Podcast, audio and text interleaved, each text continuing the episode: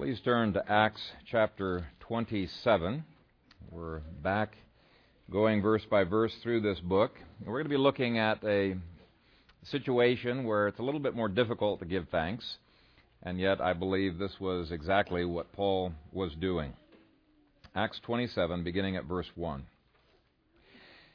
And when it was decided that we should sail to Italy, they delivered Paul and some other prisoners to one named Julius, a centurion of the Augustan regiment. So, entering a ship of Adramyttium, we put to sea, meaning to sail along the coasts of Asia. Aristarchus, a Macedonian of Thessalonica, was with us. And the next day we landed at Sidon, and Julius treated Paul kindly and gave him liberty to go to his friends and receive care. When we had put to sea from there, we sailed under the shelter of Cyprus, because the winds were contrary. And when we had sailed over the sea, which is off Cilicia and Pamphylia, we came to Myra, a city of Lycia. There the centurion found an Alexandrian ship sailing to Italy, and he put us on board. When we had sailed slowly many days, and arrived with difficulty off Cnidus, the wind not permitting us to proceed, we sailed under the shelter of Crete off Salmone. Passing it with difficulty, we came to a place called Fair Havens near the city of Lasea. Amen. Father, we thank you for your word. It is our glory to worship you. It is our glory to be sanctified by that word, and I pray that you would uh, be pleased to receive the uh, worship of our hearts and our responses to it. In Jesus' name, amen. May be seated. well, we've come to a portion of Acts that may seem like a boring description of a boring trip. But there really is a lot more in this passage than meets the eye. In fact, uh, there's a lot more than I'm even going to be preaching on this morning. But I will give you a couple of uh, hinters that you could pursue perhaps fruitfully with your children. Uh, applications, and I'm going to do this as part of the introduction as we give background, because we've got to look at the map, we've got to see what's happening here in order to really uh, get a, a feel for what Paul was going through. And the first application is having patience in pursuing our goals. We need to realize that the first eight verses cover about two months of time. We read it in a few seconds, but it covers two months of time. And the whole trip to Rome, uh, which ends in chapter 28, verse 14, took six and a half months. That was from mid August through the end of February. If you guys are keeping track in your Bibles of what the times are here, that's a lot of waiting for a goal that God has said, hey, you're going to be going to Rome. He's already been waiting in prison for some time. And so the question is, why does God make him wait there? Now, if you look in your map at the inset there, you'll see there's a whole bunch uh, of little lines. Those are different Roman trade routes. And he was not taking the most direct route that was there. On the main map, you'll see a red arrow. That's the most direct route that you could take to, uh, to Italy. But contrary winds forced them to go the long way around, and even that was painfully tedious. I read one account of somebody who actually sailed during this season against the contrary winds, and they are just having to constantly tack back and forth, back and forth, and something that ordinarily would have only taken two or three days took weeks. It's no wonder it took so long for Paul uh, to make uh, this journey here. In fact, uh, you know, there were some days they wondered, have we made any progress at all today? They were working all day long. It didn't seem like they had made any progress at all. And perhaps some of you have felt that way from time to time, like your wheels are spinning and you're not getting anywhere. And uh, God, you know, could have given tailwinds to just make him speed along very, very quickly, but he chose not to. He chose to make Paul patiently wait for his goal. And the question could be why. You could maybe discuss that with your children. Okay, there's a, a second lesson that I'll fill in as I give a little bit more of the map background, and that is that we need to be willing to face discomfort without complaining. This is a lesson for me. I think it's a lesson for a lot of us. There is not the slightest hint of Luke feeling sorry for himself in these verses. He's writing this, and not the slightest, you know, idea that he feels sorry for himself. And it's remarkable when you understand what he went through on this. Just think of the nausea and the tedium. I have read accounts of sailing in such winds and the large waves that it would have produced would have made many of the passengers feel so sick they wished that they could have died. Uh, you know, you, some of you have gotten sick on merry-go-rounds. Okay, yeah, you can get off after two or three, four rides. But just imagine being on that merry-go-round day and night for weeks. And some people just, oh, they just feel horrible. Seasickness is a, a terrible thing to experience, and yet he didn't feel sorry for himself here. And think about the tedium of this trip as well. They're having to tack back and forth the whole way.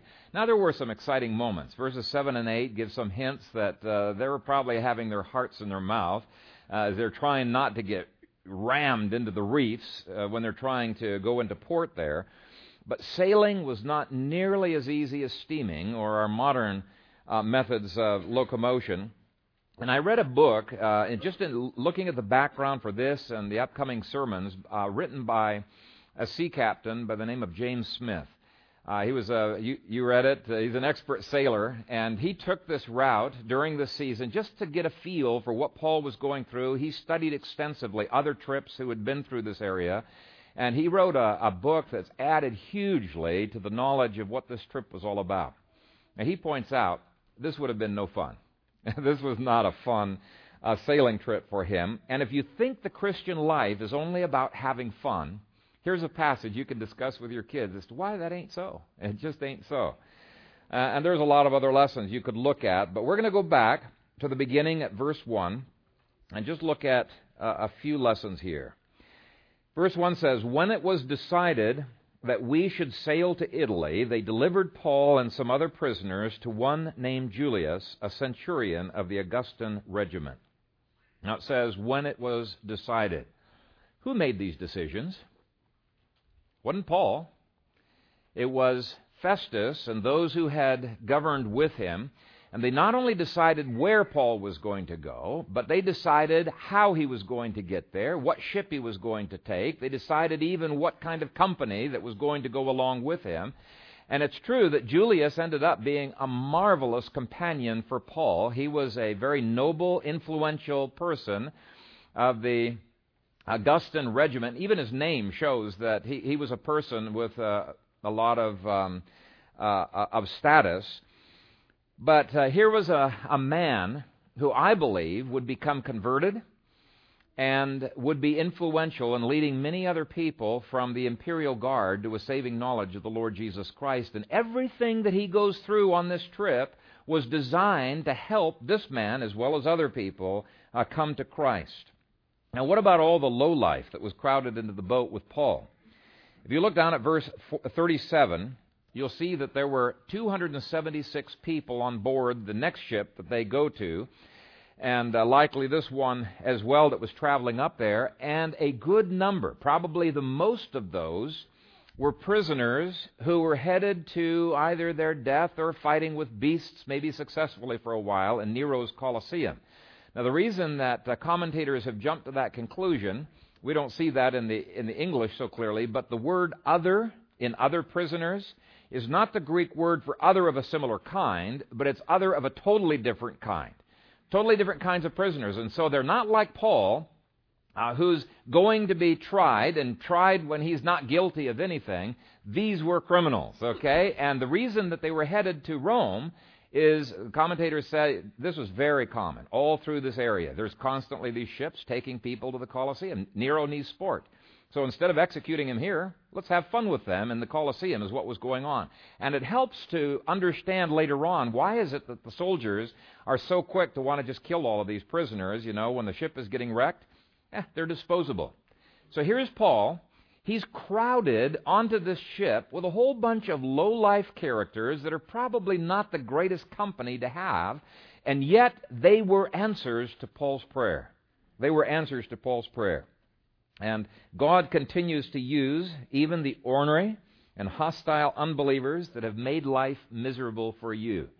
Now, they may think it's all their decision in making life miserable for you, but um, God is the one who ultimately makes all of these decisions. Let me give you a, an example from F.B. Meyer. He was a very famous a preacher. In fact, I've enjoyed reading some of his books, but uh, he was uh, taking a, um, uh, a trip across the Atlantic, and he was asked at one point to preach the service to the first class um, I was going to say prisoners, the first class passengers who were going across with him. And there was an agnostic who went uh, into the service to listen to, uh, to him.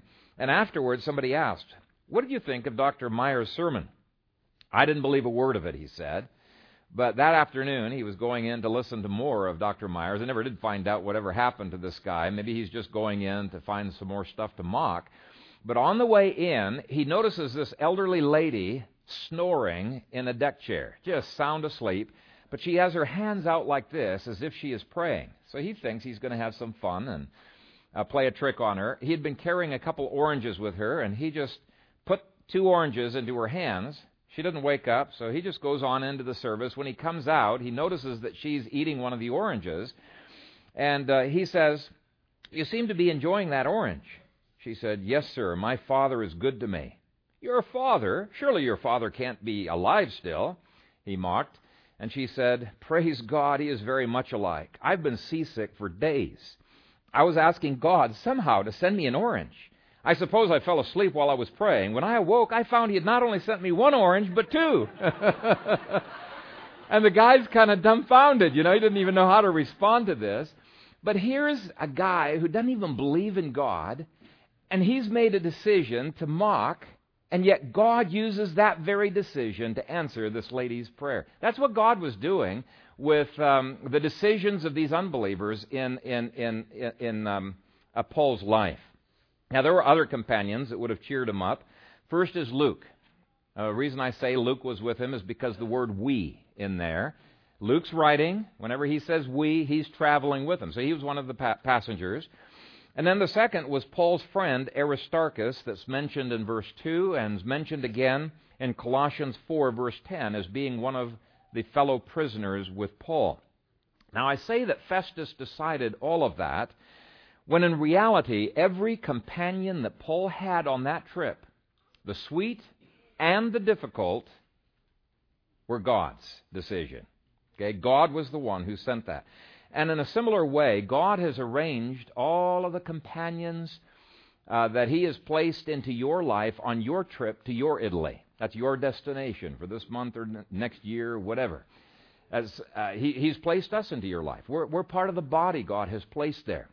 He's uh, put you in with relatives and and friends and people difficult to live with. He's given you children who have sweet disposition and some not quite so sweet disposition, and yet they're all gifts from God's hand. And I think we need to begin looking at these kinds of things and saying, you know what? These people that God has put us into, the church He has placed us with, my relatives that I don't have any choice about, that's God's decision. It's not a chance event. God has ordained for them to be here. And some of the people that God has placed into your life, you know, you just maybe would not have picked those companions. And there were plenty here I'm sure Paul would not have picked either if he had a choice. But rather than seeing these criminals as an unpleasant situation, Paul sees them as an opportunity.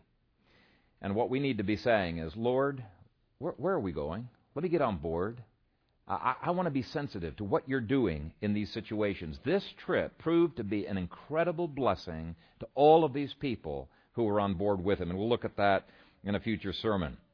And I would encourage you to look at the decisions that God has made with you, for you, with an eye to His providence. And hopefully, you know, Providential History Festival has gotten you thinking along these lines a little bit more. But know for a certainty, it's not just your Italy that's been decided by God. Okay, we tend to think, okay, the final goal, the, the de- final destination, yeah, that's been decided. But everything along the way, how you get there, the difficulties, the finances, the people, the enemies, all of those things have been crafted by God for your good as well. And when you believe that that's really true, it can help you to sail against the winds with the kind of optimism that Paul had. And so we need to be able to say amen to God's providential um, uh, people and, and uh, circumstances that He gives to us. Psalm 107 goes through all kinds of difficult providences and kindnesses and says over and over again, Oh, that men would give thanks to the Lord for His goodness and for His wonderful works to the children of men. Okay, look at verse 2. So entering a ship of Adramyttium, we put to sea, meaning to sail along the coasts of Asia. Aristarchus, a Macedonian of Thessalonica, was with us. Now it says, meaning to sail along the coasts of Asia. This is dealing with intentions. Where verse 1 dealt with past decisions, we, we can't do anything about. They've been made. This is dealing with God's sovereignty over our present intentions. Okay? Julius couldn't find a ship headed to Italy that was large enough to accommodate all of the passengers. He found one large enough that sailed up the coast. So, okay, we'll just go from from point to point until we can find uh, a ship that is big enough, because uh, they didn't have travel agents back then. The only way you can get a ship is you wait long enough in this harbor till a ship shows up that's uh, just right, or you you travel to other places or hubs like Myra. Myra was a major uh, grain hub, so he figured he could probably find something up there.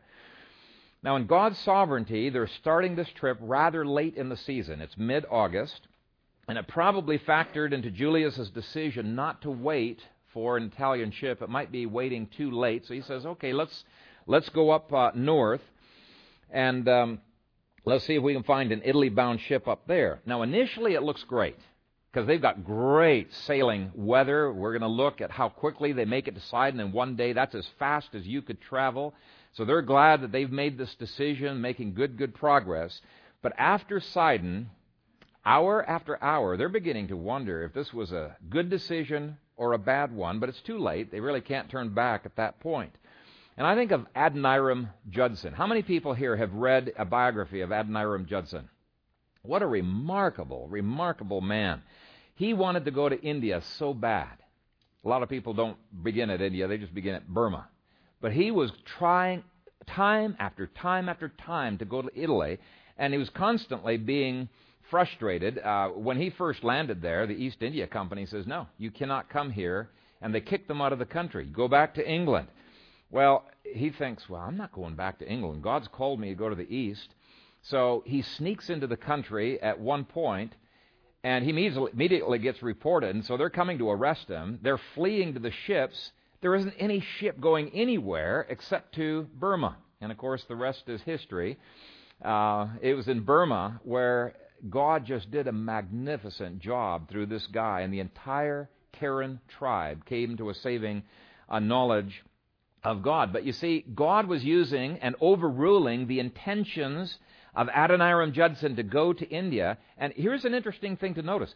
If he had not had intentions of going to India, he would never have gotten to Burma. God was using precisely those intentions to steer him to the country that he dreaded to go to. He didn't even think that was a country anybody should go to. It was so bad. And if you read the biographies, you'll understand why.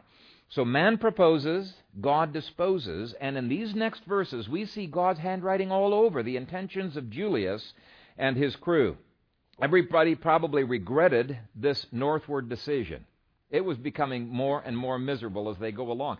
And here's the thing application I want to make God is in even the stupid decisions that you make that you wish you hadn't made, that you regretted having made. I'll just give you a couple of examples in my life. Um, I went to a private college that cost a boatload of money, uh, twelve and a half thousand dollars a year. This was back in the 80, 81 uh, period. And you know, in hindsight, I think you know that that was wasted money. I could have uh, spent that money a whole lot better but God was in that intention because if I had not gone to that college, I would never have met my wife, and I cannot imagine uh, living life without Kathy.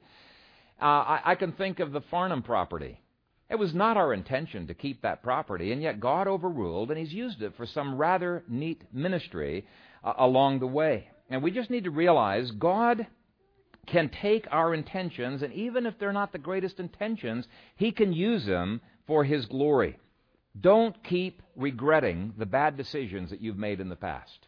Repent of them if you need to repent of them, but don't keep regretting those decisions. Some people, they just live with regrets for years. They think, I wish, if only I hadn't done so, if only, if only.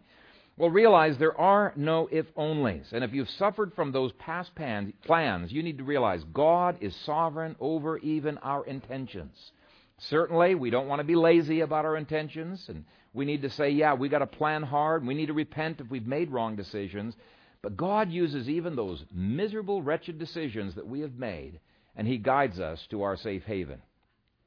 So we've seen past decisions in God's plan, present intentions in God's plan.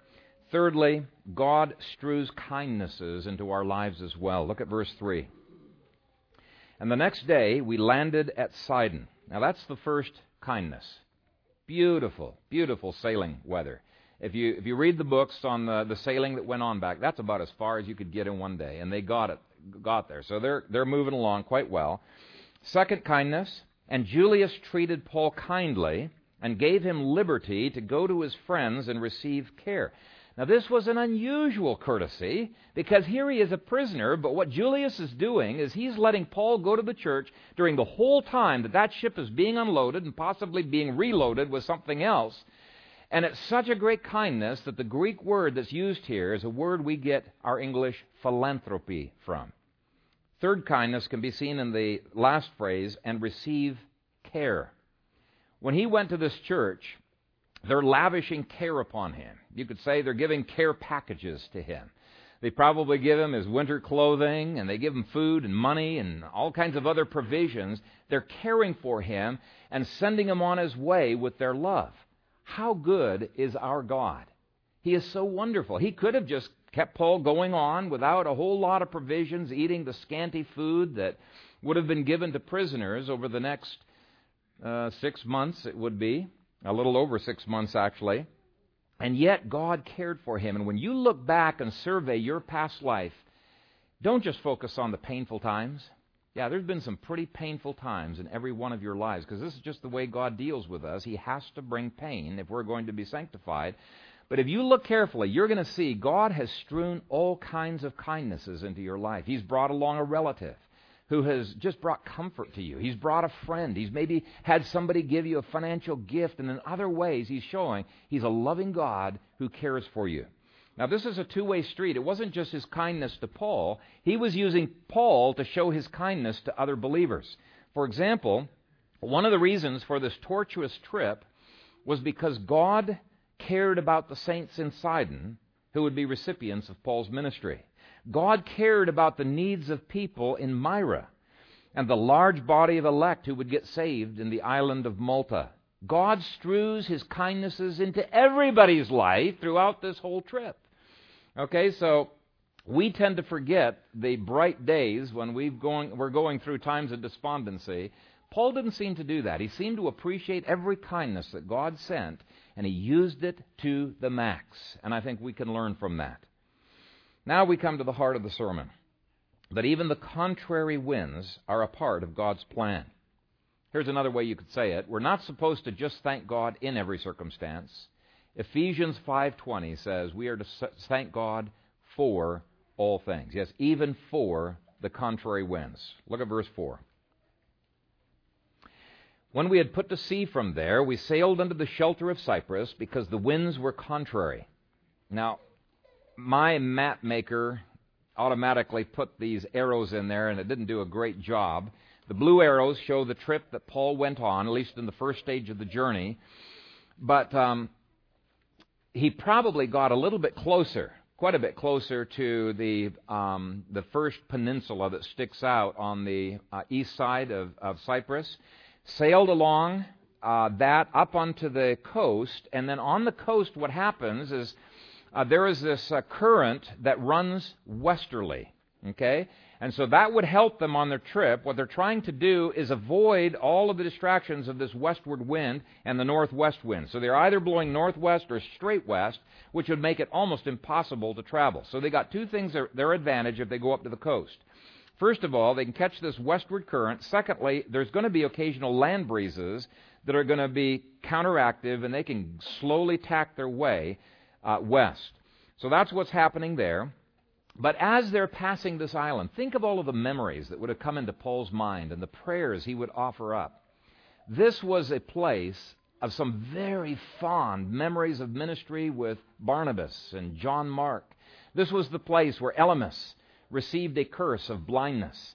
Uh, this was the place where, where uh, Sergius Paulus, the, the, the, the, the magistrate, became a, a Christian. And I cannot help but think, as Paul went through that time, it took quite a while to go through there. All of the memories that would be in his mind, all of the prayers that would be offered up.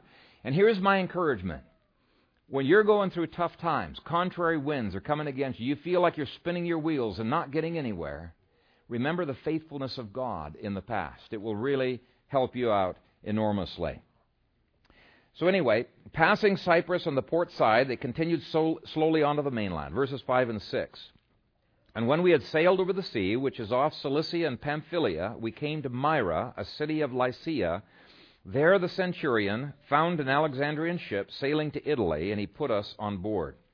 Now, when you put the, the timing of the whole chapter together, here's what you come up with. Despite the fact that there is this westward current of water, because of how strong the west winds and the northwest winds, which means it's driving them the other direction, because of how strong uh, that those are, are going, it takes him a long, long time to travel.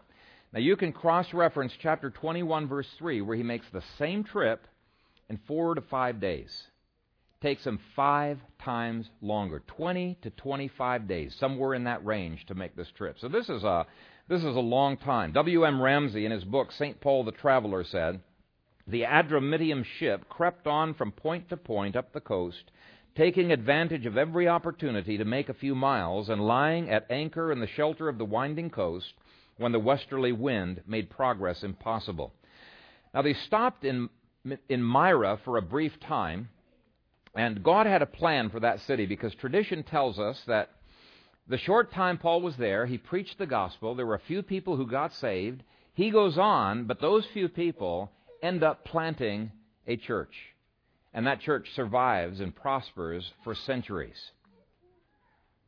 God has a plan for even those meaningless layovers in an airport. I remember one time I had a long layover in Chicago, and the next day I need to preach, and I wasn't quite prepared for my sermon, and I've been preparing it, working on it, and then I have to practice it.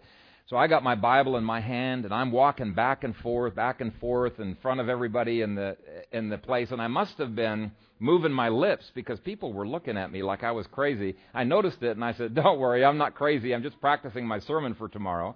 And one of them said, "Well, why don't you preach it to us?" And several others said, "Yeah." So here I am in the airport preaching the sermon that you guys heard the next day. you never know what's going to happen if you are sensitive to God's leading in the Myra ports that you're at. Now, what are your Myra ports? Your Myra port might be, you know, a time that you go to, you know, a homeschool convention or a, a cooperative or something like that, and people are talking about issues that you think, you know what? Our worldview perfectly answers what's going on here, and we want to bless these people. Or it might be you're at a, a political event and the, the kind of questions people are asking are, wow, this is an open invitation to bring the blueprints of God's Word to bear in their lives. Or it might be a meter reader. She's come by and she just, you say hi to her and how are things going? Well, my husband's sick. Uh, and you just stop and you say, hey, can I just take 30 seconds or a minute to pray that God would heal your husband? You never know what God could take and, and, and use in your Myra ports. And you need to ask God, Lord, help me to be sensitive to opportunities uh, for witness. Now, once they found the ship of Alexandria, Julius was perhaps uh, a little bit more hopeful.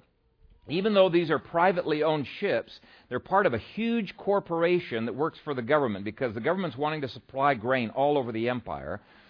And the best of the best captains are sailing on uh, these ships. That's one of the reasons why Julius listens to the captain rather than to Paul later on in the chapter, and they end up getting a shipwreck uh, over it.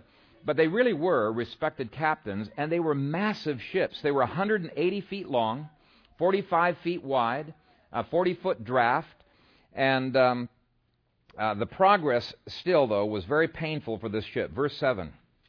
When we had sailed slowly many days and arrived with difficulty off Cnidus, the wind not permitting us to proceed, we sailed under the shelter of Crete off Salmone. Now, it must have been quite a wind for it to take many days for them to just travel that short distance there. Now, a number of commentaries have pointed out that ordinarily, once they get up to that point in the Cnidus, they would just wait in port for the wind to be favorable to them because once you get out into the open sea, it is tough. Not only are you not going to have the westerly current to help you, you're not going to have the land breezes, you're just going to be driven east. I mean, it's just going to be the, the way it is. But for some reason, they don't stay in that port. Uh, a couple commentators say that there's one Greek word that gives a hint, indicates that uh, they were not allowed to stay in that port. You know, whether that's true or not, I don't know. Maybe it was full. We don't know, but they just decided not to stay there. Ordinarily, what they would do is they'd go straight across west to go north of Crete in order to make the shortcut. What happens is they go out into the sea and they are just driven.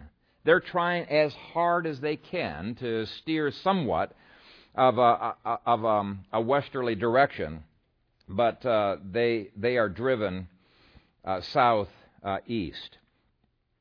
And uh, one of the things that uh, a number of, uh, uh, of the books that have been written about this have talked about is that modern vessels can sail nearer to the wind than the ancient vessels can. In fact, uh, the ancient ones, even if they strap them down with the cables like they did under the hurricane, the most that they can uh, do, the maximum limits are about six points. And so they can tell a lot in terms of direction and everything about this trip. The first phrase of the next verse indicates it was a struggle to keep that ship on course and to keep it from going right on by Crete and being driven right out into, into, into the sea. And part of the problem of the steerage was the large waves. Uh, the further from land you get, the more fetch you have. And the greater the fetch and the longer that the wind has been blowing, the greater the waves are going to be out there. Now, I, have looked in several sailing books, and uh, one of the sailing books said this In relatively open water, 20 knots of wind could easily create 6 to 10 foot uh, waves. Now, the longer the wind, it's been blowing for quite a while, hasn't it? The longer the wind has been blowing, the greater the waves are going to be, and many th- people think this is actually much more than 20 knots because this is the beginning of the hurricane. Just in a few days, what's going to be happening is this hurricane system that's coming in uh, they estimate anywhere from 40 to 70 knots of wind. Uh, th- this is what shipwrecked them. Okay, later. But right now, it's not that strong, but it's still going to be really picking up uh, wind. So you can just think, you can imagine the nausea some of these people as they're going constantly uh, through these uh, huge waves. It says it was with difficulty that they gained the southern coast of the island, but once they're past Salmone, they think, okay, we can breathe a sigh of relief because they're going to be on the leeward side and uh, not all of the wind's going to catch them. Now, verse 8 seems to indicate it's still going to be strong enough wind that they're going to be troubled by it. But it says, passing it with difficulty, we came to a place called Fair Havens near the city of Lasea. Okay, we're done with the exposition, and let's make a few more applications. What do these verses mean? Well, I think one of the reasons God includes stuff like this here is to remind us that there's not something wrong with you when you're experiencing contrary winds. Some people are co- constantly psychoanalyzing themselves. What is wrong with me that I'm constantly having to spin my wheels? Everything's going wrong. There must be something wrong with me. And they can't think of anything wrong, but there must be something wrong with me.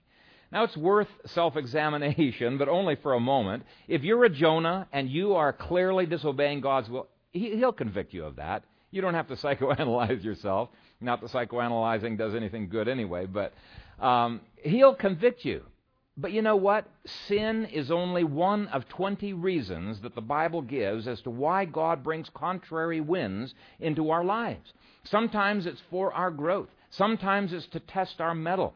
Sometimes it's to bring people who are loners to have the whole body come together and minister in their lives. You know, some of you, are, uh, praise God, you're wanting to bear your own burden. But you know, we're to bear one another's burdens as well. And so sometimes God makes it so overwhelming that we say, okay, yes, I will receive help from the body. And that's a good thing. But I think, in part, God has brought these kinds of things into the Scriptures to let us know that we should not think that bad things can't happen to godly people. They can. Don't judge people because they're going through all kinds of devastating issues.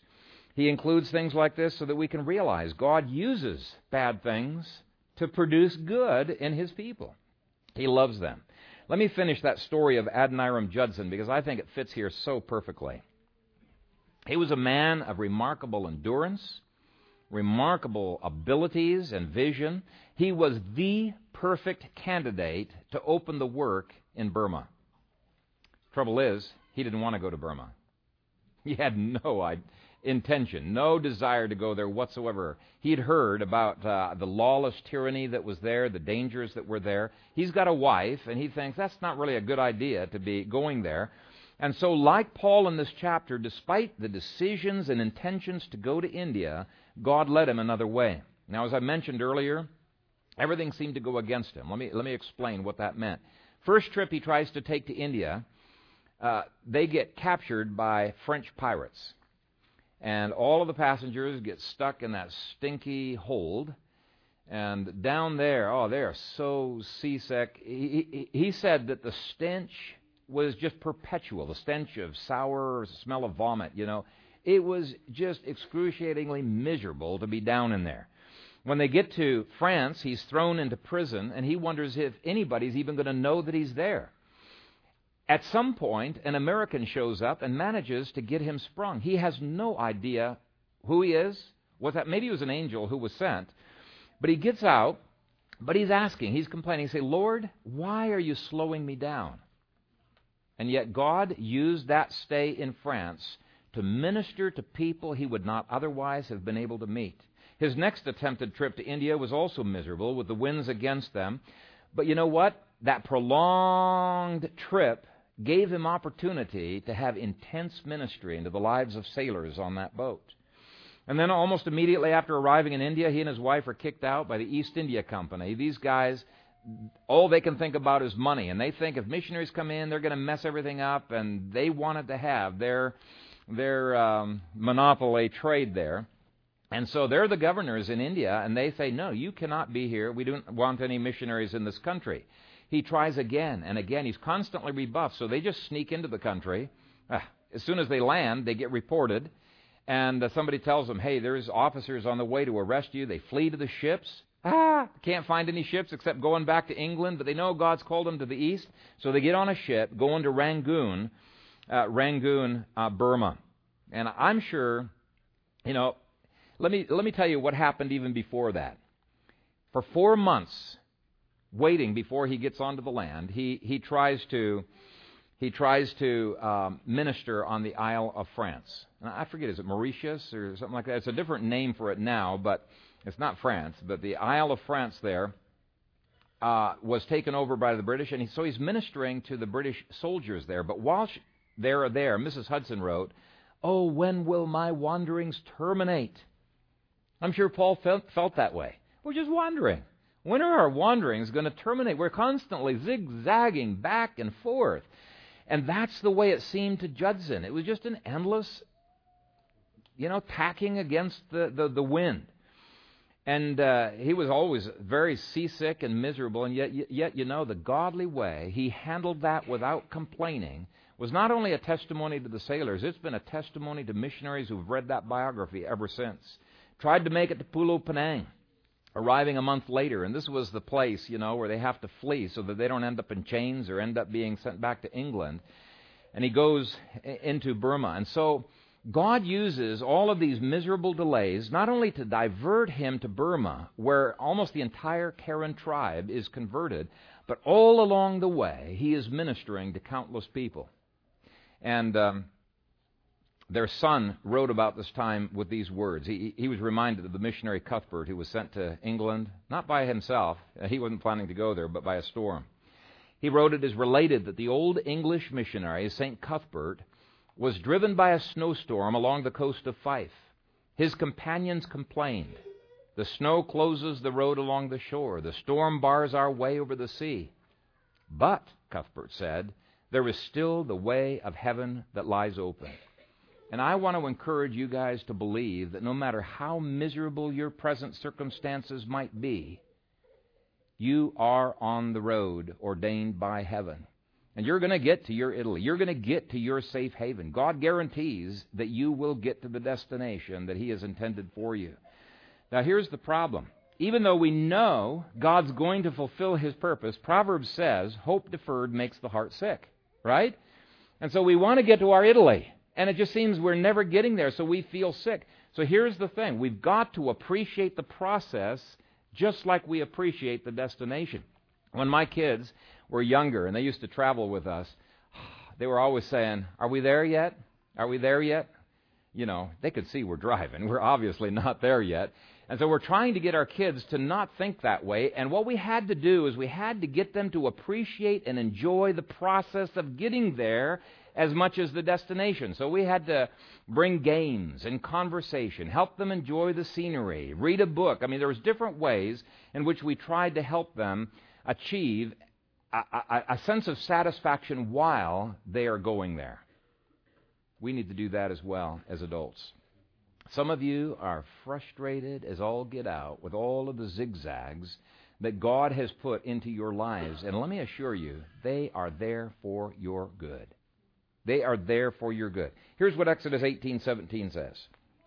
Then it came to pass when Pharaoh had let the people go that God did not lead them by way of the land of the Philistines, although that was near. That was the shortcut. For God said, Lest perhaps the people change their minds when they see war and return to Egypt. He takes them a long route uh, uh, around. Why? They're not ready for war. They're not yet ready to, um, uh, to, to, to be able to be maturely handling the difficulties God might bring to them. And so God wants to bring them to the position where they would be able to say what the missionaries I grew up with said Where He leads me, I will follow what he feeds me, I will swallow.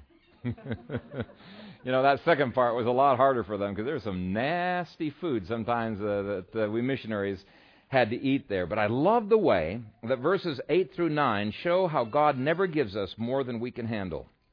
Passing it with difficulty, we came to a place called Fair Havens near the city of Lasea. Now, when much time had been spent, etc. So, because of the winds, they don't dare go out. They're stuck here at Fair Havens. But you know what? That gives Paul an enormous amount of time to rest. This is his furlough. God, uh, it really, what a wonderful name, Fair Havens. This really was a fair haven for him, and it rested him up to be able to handle the next difficult challenge that he would be facing. No matter how dark things may appear to you, you too will reach your fair haven in God's good timing. Let me read you Psalm 107, verses 23 through 31, which I think so aptly sums up what we're talking about here. 23 through 31. Those who go down to the sea in ships, who do business on great waters, they see the works of the Lord and his wonders in the deep. So God is saying that even the storm is under his control. They don't belong to Satan, they belong to God. Verse 25 For he commands and raises the stormy wind which lifts up the waves of the sea. They mount up to the heavens. They go down again to the depths. Their soul melts because of trouble. They reel to and fro and stagger like a drunken man and are at their wits' ends. Then they cry out to the Lord in their trouble, and He brings them out of their distresses. He calms the storms so that its waves are still. Then they are glad because they are quiet. So He guides them to their desired haven. Oh, that men would give thanks to the Lord for His goodness and for his wonderful works to the children of men. We can thank God in the midst of the storm, not just because he can still the storm, but because he creates the storm. And it's a knowledge of that that can give us the boldness to sail against the winds, uh, just like Paul did. Let me end by giving a quote that I can't track down to its source, but I, I like it. It's a good one. It says, Kites rise highest against the wind, not with it. You know, you're running with a kite trying to get it up in the air. You're not going to run with the wind, you're going to run against the wind. And if you guys want to press upward into the upward calling that God has given us in Christ Jesus, you cannot despise and run away from the contrary winds that God brings your way.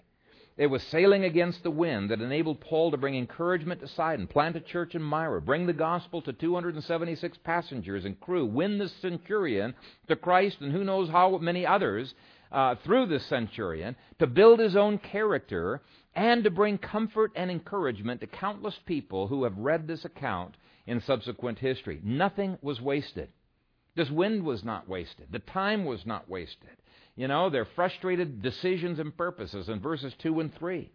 Uh, not there being uh, distressed in verses 8 through 9, not their being frightened in verse 18, uh, losing almost all hope in verse 20. Okay?